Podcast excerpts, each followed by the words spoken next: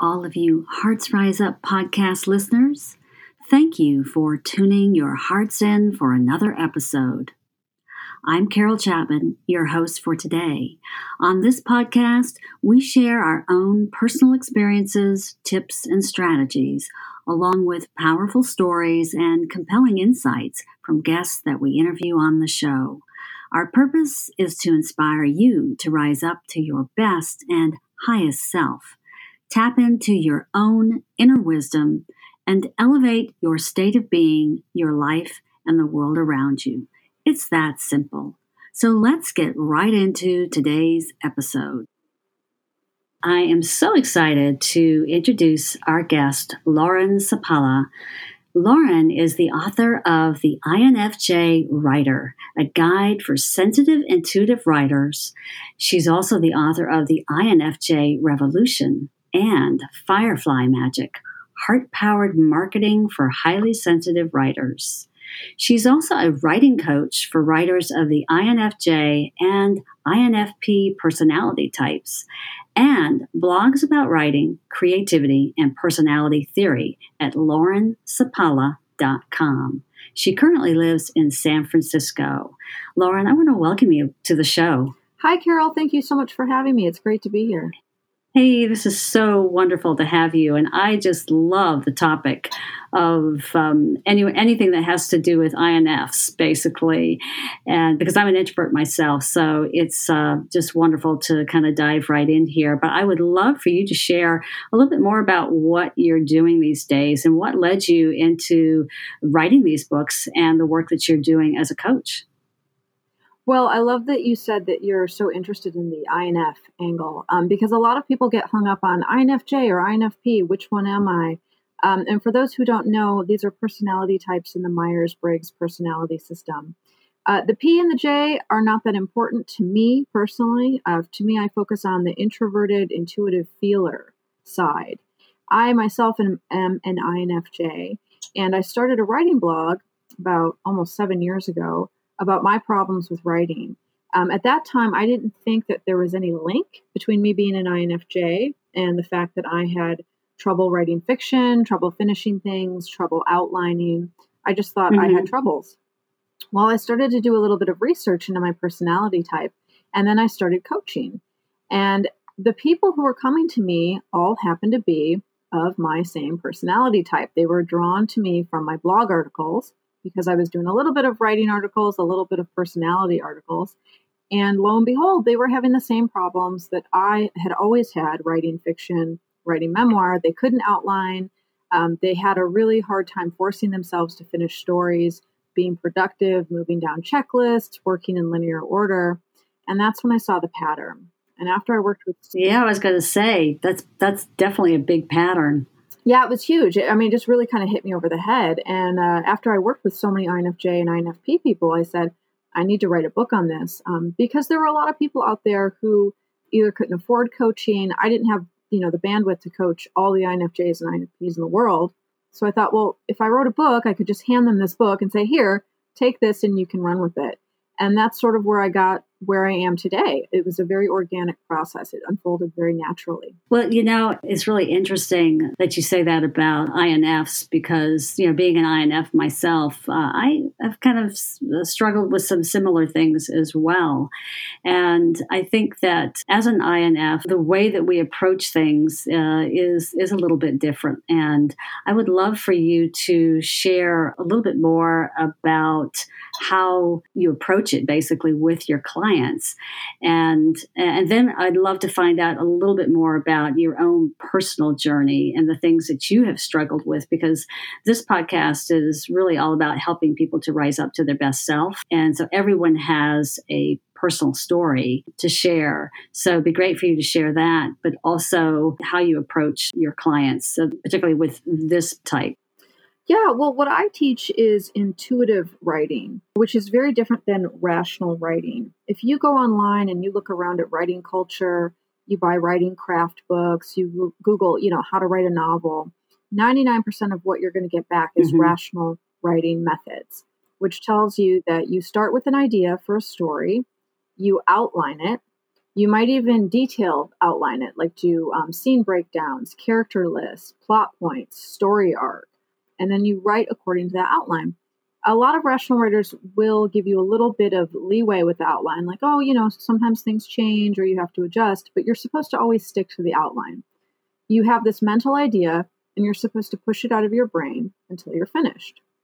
And along the way, you should be seeking feedback. So you write, you know, the first three chapters and you give it to your critique group and then you work with that feedback. This seems on the surface like something that could work. This seems like a very common sense take. However, for INFP and INFJ people, mm-hmm. this is disastrous. It's very damaging. It doesn't work for INFJ or INFP people at all. In fact, it can really paralyze them, completely shut them down creatively. Mm-hmm. Um, working according to an outline just plain doesn't work. Intuitive people, INF people who are intuitive people, they do not get an idea and mentally push it out of their brain. They receive characters, they receive emotions into their body in the form of fragments, incomplete fragments.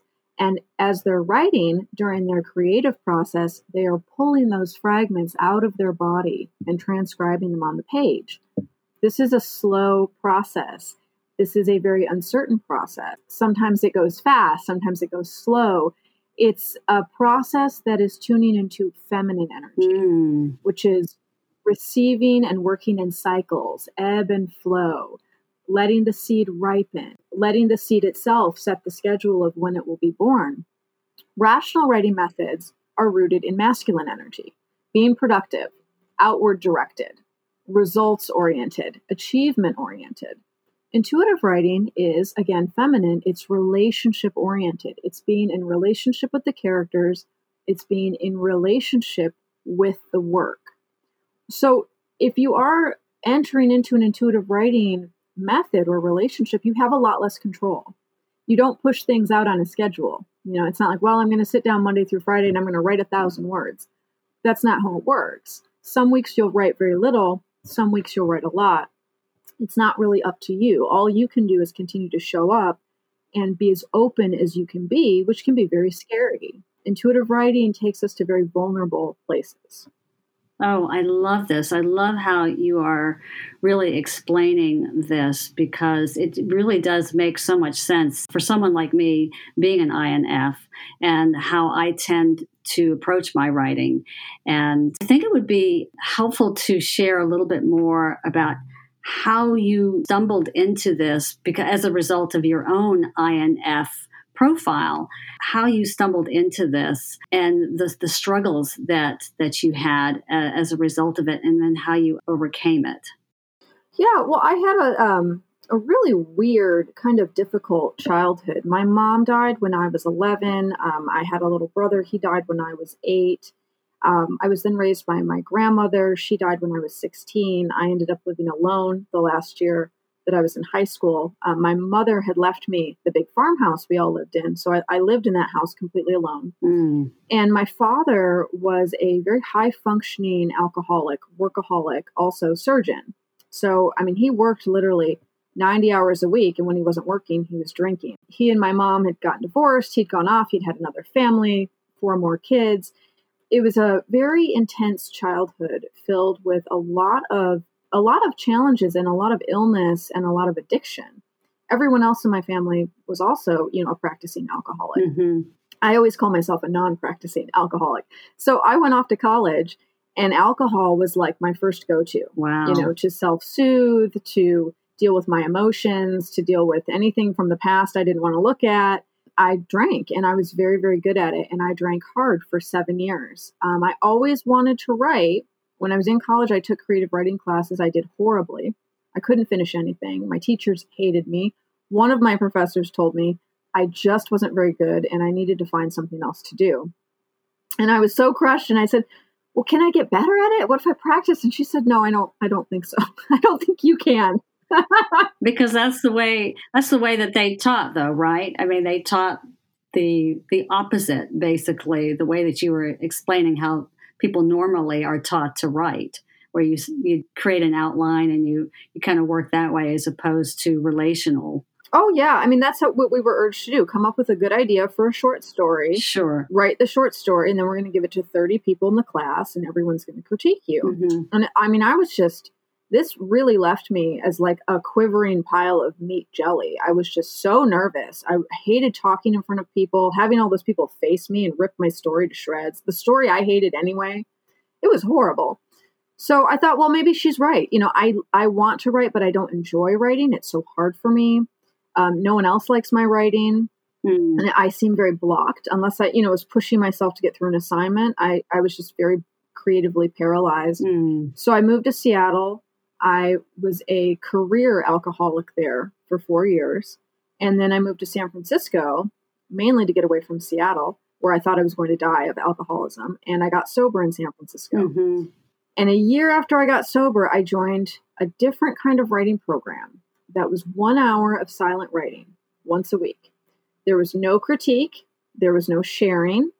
No one asked what you were working on, no one cared what you were working on. You know, we just all showed up together, strangers, and we just wrote silently for one hour.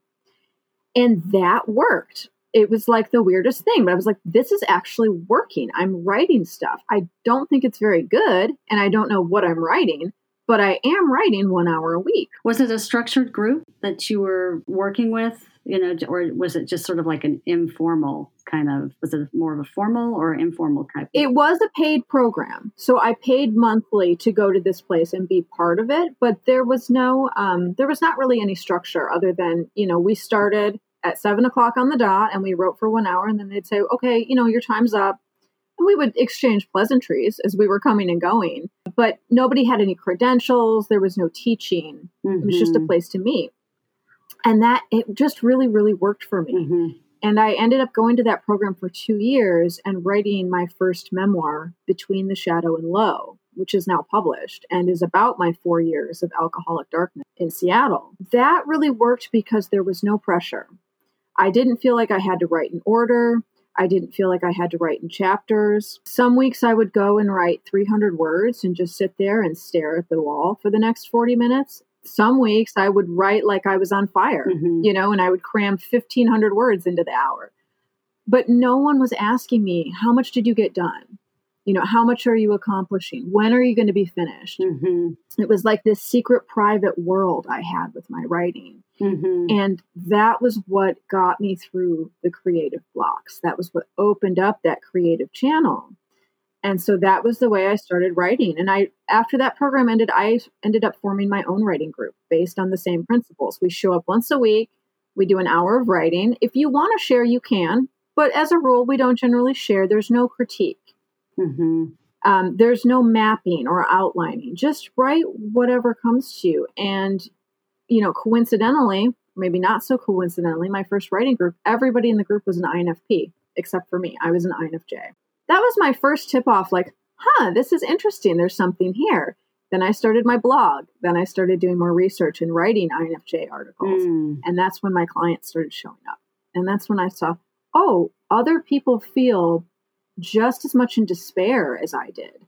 They feel so frozen and unable to move forward. And there's this horrible feeling of self doubt. Like, I want to be a writer, but I'm just not cut out for it. So, why do I still want to do it so badly? Why don't I just give up? But I can't give up, you know? And I've heard the same exact phrases out of people's mouths like, this is the thing I want to do. If I die with my book inside of me, I will die an unfulfilled person. Is that what kept you going? You know, that's what kept me going was just little baby steps, was seeing how, okay, this is working. Maybe it's unconventional. Um, maybe it's not exactly how I want things to look, but things are working a little bit Mm. and then a little bit more. And that's Yeah. really life. It's like piece after piece. And that's how my novels started coming to me piece after piece, fragment after fragment. Just keep going forward, little, little baby steps. And it's kind of like the transformation that occurred for you was not sudden. It was really subtle and just morphed over time in in terms of just helping you to shift your life and shift your perspective and shift what you were doing and believe in yourself. Oh, yeah. When I first quit drinking, I mean, my plan was that, you know, my uh, boyfriend at the time gave me an ultimatum. And he said, if you don't quit drinking, I'm going to leave you. So I thought, I'll quit drinking for one year. And that will prove to everyone around me that I'm not an alcoholic. Of course, I knew I was an alcoholic. I totally knew that. But I was like, oh, if I can prove I'm not, then I can go back to drinking and I won't have the consequences to deal mm-hmm. with. So I took that year off. And then, you know, month after month, I was really seeing changes like, wow, I feel a lot better. Oh, my finances are better. Huh. Now I got a new job. I like my new job better. You know, it, it was a slow, gradual process. Yeah, you were saying with the um, the positive changes as you were kind of going through that. What other things were happening in your life? Well, I was trying a lot of new things, and I realized that when I was an alcoholic and when I was drinking every day, it was really about control. Mm. My addiction was about control. My ex- exploration of self destruction was about control when I was drinking, I was very afraid to try anything new. I would even go to the same bars over and over. I would drink the same things over and over. Right. When I stopped drinking, I was in unfamiliar territory, and that was really scary. I didn't have my crutches. I didn't have, you know, even if they were dysfunctional, they were my strategies, and I didn't have those anymore. So I was sort of forced to try new things and move on to new territory. And that was where the big changes started to happen was that i started trying little new things you know like well maybe i will go to this party someone invited me to even if i'm not drinking you know? Or even like maybe i will try to cook scalloped potatoes this weekend even though i don't think i'm a very good right. Cook. you know doing things that i thought i wasn't very good at or i was afraid if i failed people would laugh at me. That kind of stuff started to come in in my sober years and i realized how valuable that is moving outside of our comfort zone. And you were creating new patterns yeah. new ways of being and that's really what growing and transformation is all about is being able to let go of what really wasn't working and find new ways and new avenues to make things work in your life yeah, that was what I really found. It was a, the control piece was huge for me. Letting go of control was very helpful. Mm-hmm. I think uh, for a lot of people, um, control can be a, a huge issue, particularly if if you're trying to live up to other people's expectations. That uh, sometimes you want to be in complete control of of how you are living up to those expectations, or even your own expectations or your own desires. But sometimes the best thing that you can do is just get out of your own way. Definitely. So, do you have a, a personal philosophy that you live by and that you've applied in your life as a result of what you've been through? Well, it's pretty um, it's pretty simplistic, but even even if it sounds simple, it is hard to do. My personal philosophy is just go with it, and I tell myself this probably 10 times a day still. Um, because when I was drinking, and even in the years after that, I've always had control issues. And when you live in fear, when you live in this little box where you feel like I have to measure up to other people's expectations, I have to keep up a certain appearance, you're always trying to look ahead and predict and control. How is the day going to go? What's going to be expected of me? We're going to go to lunch at this new restaurant. Okay, what am I going to order? I have to figure it out now. I can't be caught off guard so that when new things happen or unexpected things happen or you hit little snags or difficulties it can be very hard and you can have this outsized reaction to it. Mm-hmm. and that still happens to me. I have a four year old son and there is nothing like a little kid to upset all of your control mechanisms. Absolutely. Because they want to do what they want to do. They will resist you at every turn. So now i really just say okay just go with it. Just go with life as it is unfolding in this moment without making a judgment about whether it's good or bad or if things are going to totally go off the rails in a few minutes. Just go with it and trust. And that takes a lot of trust in feeling unseen support around mm-hmm. you. You know, like, okay, I'm not all alone. I don't have to control everything because I'm not this isolated party that's being attacked by reality and I'm fighting it out by all by myself. You know, you're like, no, I, I have have my allies, I have my angels, I have my higher power, whatever it is for mm-hmm. you. But just going with it opens you to trust and flow. And you're just uh, practicing it in all aspects of your life. And I would imagine that really flows over into how you work with your clients. You know, it does. And I am practicing it, but I do want to underscore that I still have my difficulties too. You know, because I talk to clients, I talk to writers, and they're like, well, you just have it all figured out. You're a full time writer, you're living your dream. You just must wake up every morning and have a cup of green tea and meditate and then do some yoga. And I'm like, oh no, like that is not my life. Like I still get stressed. I still snap at people. I stu- still do things that later I'm like, oh, I'm kind of embarrassed that I did that. Exactly. Um, I'm still human. And that's part of it.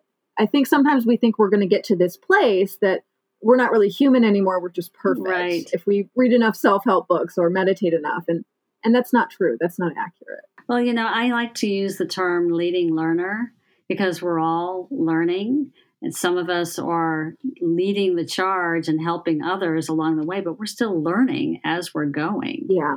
It's, it's always an ongoing process. That's what I tell people ups and downs. So it would be wonderful to know what um, what's on the horizon for you right now in terms of the things that you that you're currently working on right now. I know you've got some immediate things that you're some projects that you're working on. I'd love for you to share those, and then what amazing things are or as you know future aspirations are on the on the agenda that you could share. Well, I am an INFJ, so my forecast out is long. But right now in 2020, I have my first two memoirs out. Between the Shadow and Lo is the first one. The sequel to that is West of San Francisco. I'm going to be releasing the third in the trilogy and the last one, Enormous Forces, probably around September 2020. Ooh. So I'm working to get that manuscript in shape. Um, I'm also going to be working on writing a book called Intuitive Writing, which is going to go even deeper into the intuitive writing process for INFJ and INFP people. I just finished an online course um, that was very intense, a really wonderful experience, all about intuitive writing. It was a five week class, but I was contacted by so many people. I put the cap at 30 people, and so many people wanted to get in who couldn't, that I want to create something, a self directed course where um, if people can't, you know, they don't get in on time, like they miss the 30 person mark, or they can't afford the five week class, this is at a different price point and it's open to everybody and I'll be releasing that in January. And that will be a video course on intuitive writing. Oh, I love that. And I love those memoirs uh, that you're writing as well. I want to make sure that we include those, uh, whatever you have now, and any information that you have on your site. I'd love to have those in the show notes so that we could share those with others. And there's also an online summit, INF summit, that you're um, collaborating on Oh, yes, we're doing that in February. Tell us a little bit more about that. Yeah, so I'm doing that with my friend Jazz Hoffy. He's an INFP and he runs the INF Club online. If you just Google INF Club, you'll find it. Okay. He's an INFP, I'm an INFJ. We've been friends. We wanted to put together a virtual summit for INFJ and INFP people covering a broad range of topics. You know, um, what it's like to be a highly sensitive person in health, in relationships, dealing with our unconventional creativity, um, you know, dealing with what we eat and, you know, how we are in the world and body image, like just everything. So we've got some really, really great speakers that I'm so excited about. Um, that will be in February. We have Jacob Nordby, author of Blessed Are the Weird. Um, we have Ritu Kaushal, author of The Empath's Journey we've got some really, really great authors and coaches and speakers who are going to be giving so much good information for INFJ and INFP people. And that's it. We'll be at the infsummit.com. Okay, infsummit.com. We'll put that in the show notes. You know, I think it would be helpful to know what the um, what the challenges are for INFs and highly sensitives, and, and and maybe just to, if you could describe a little bit more about what those characteristics are. Well, if you go on Google and you Google anything about MBTI or Myers Briggs um, for INFJ, INFP, it will give you sort of you know the list of functions that you have introverted intuition or extroverted intuition, introverted feeling, all of that. What they don't say is how being an INFJ or being an INFP is almost always linked to also being an empath and also being a highly sensitive person. A highly sensitive person being you are sensitive to physical things, you know, like a scratchy tag in your clothing, really strong scents, strong, you know, loud noises. Mm. but also emotional stuff. And that's where the empath piece comes in. INFJ and INFP people absorb other people's emotions very, very easily. I always say it with my clients, I say, you know, they think they're just like normal people, but they're kind of weird. Normal people, quote unquote, their energy field is um, probably about half a foot out from their body. INFJ and INFP people, it's about 12 feet out from their body, and it's very porous. Well, you've described me to a T. I'm an INFP. It's very porous. So they might be sitting at their desk in an open office plan. Somebody walks by them, they get all their stuff. You know, they get that person's mood, what, you know, that person's fears, what they're going through, their worries. Like they just get this little downloaded packet. Sometimes that's cool. Most of the time it's not.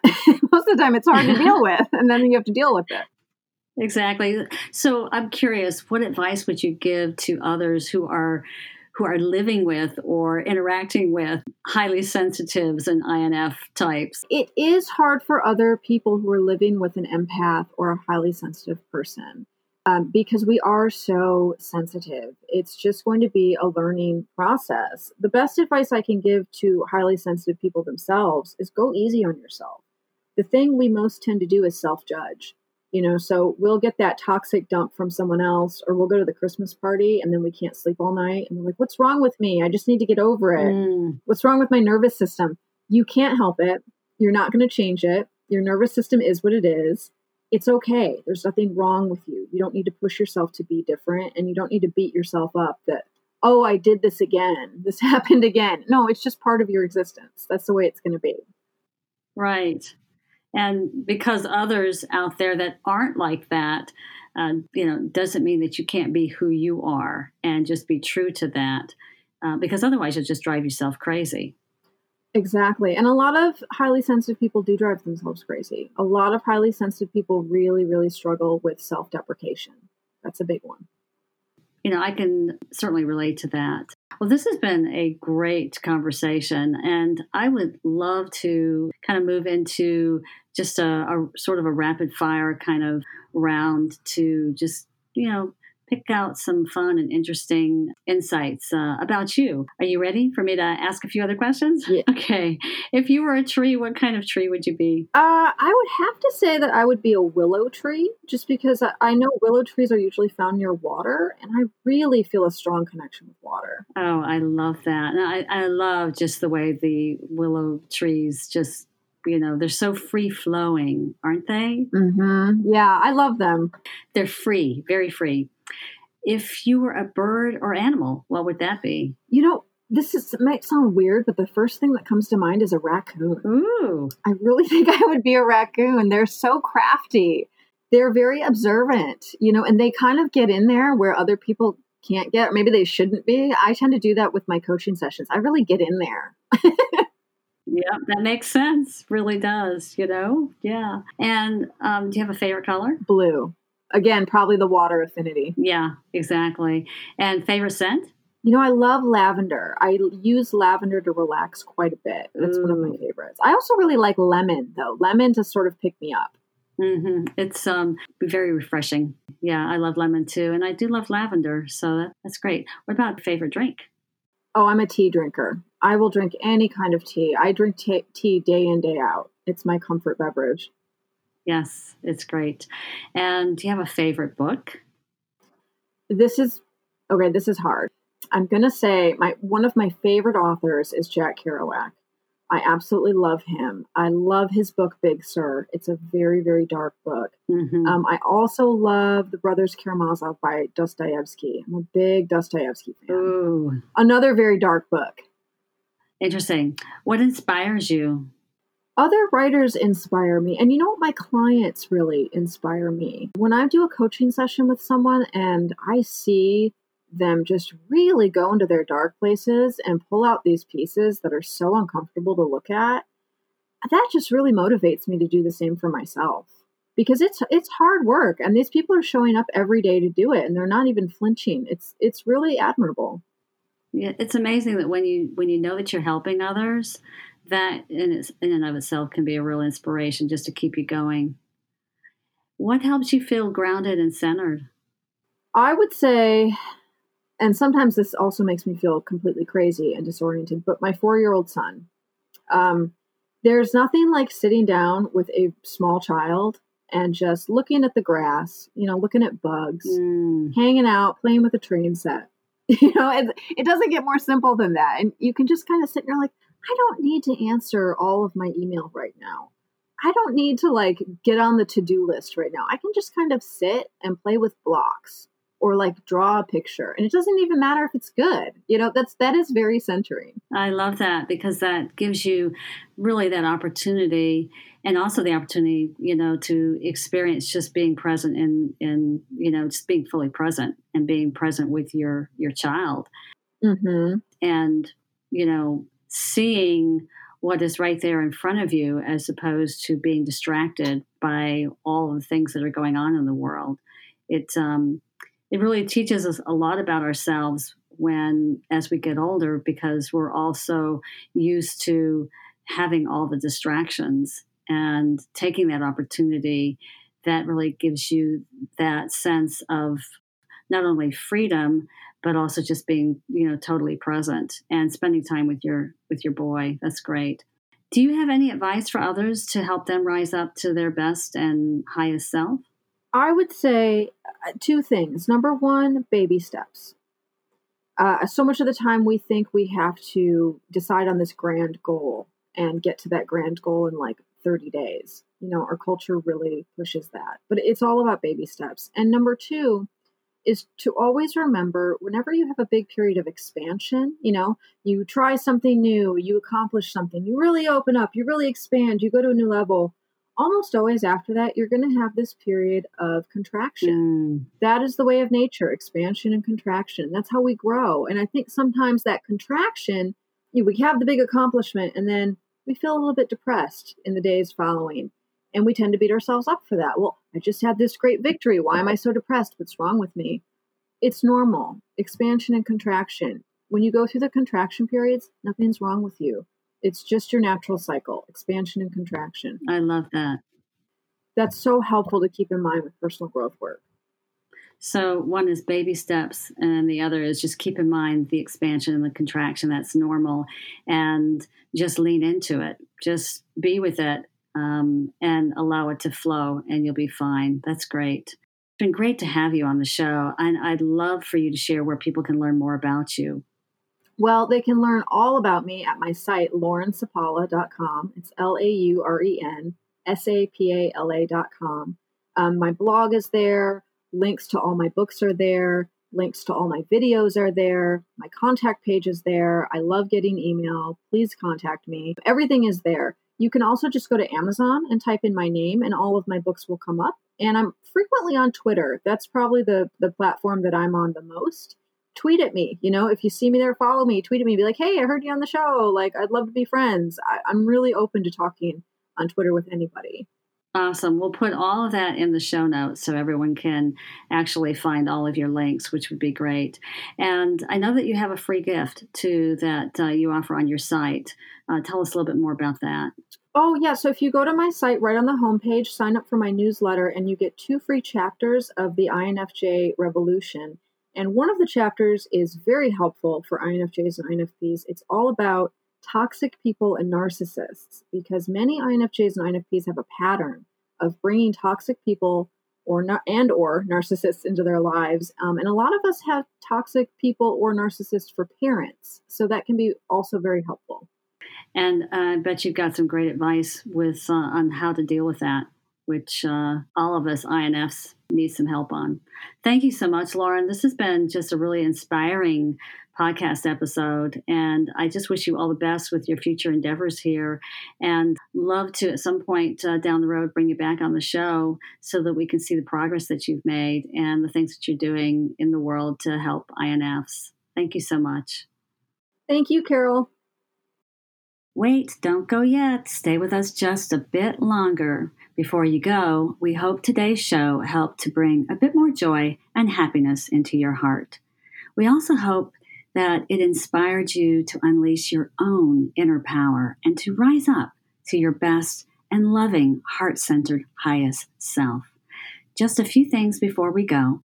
We'd be so grateful if you'd leave us a review on iTunes because those reviews are so important to our show. And we'd love for you to subscribe to our podcast and share the show with others, particularly those episodes that are your favorite. And we'd love it if you let us know what tips and strategies you use to rise up to your highest self. You can reach out to us at www.heartsriseup.com or you can email us at hello at heartsriseup.com.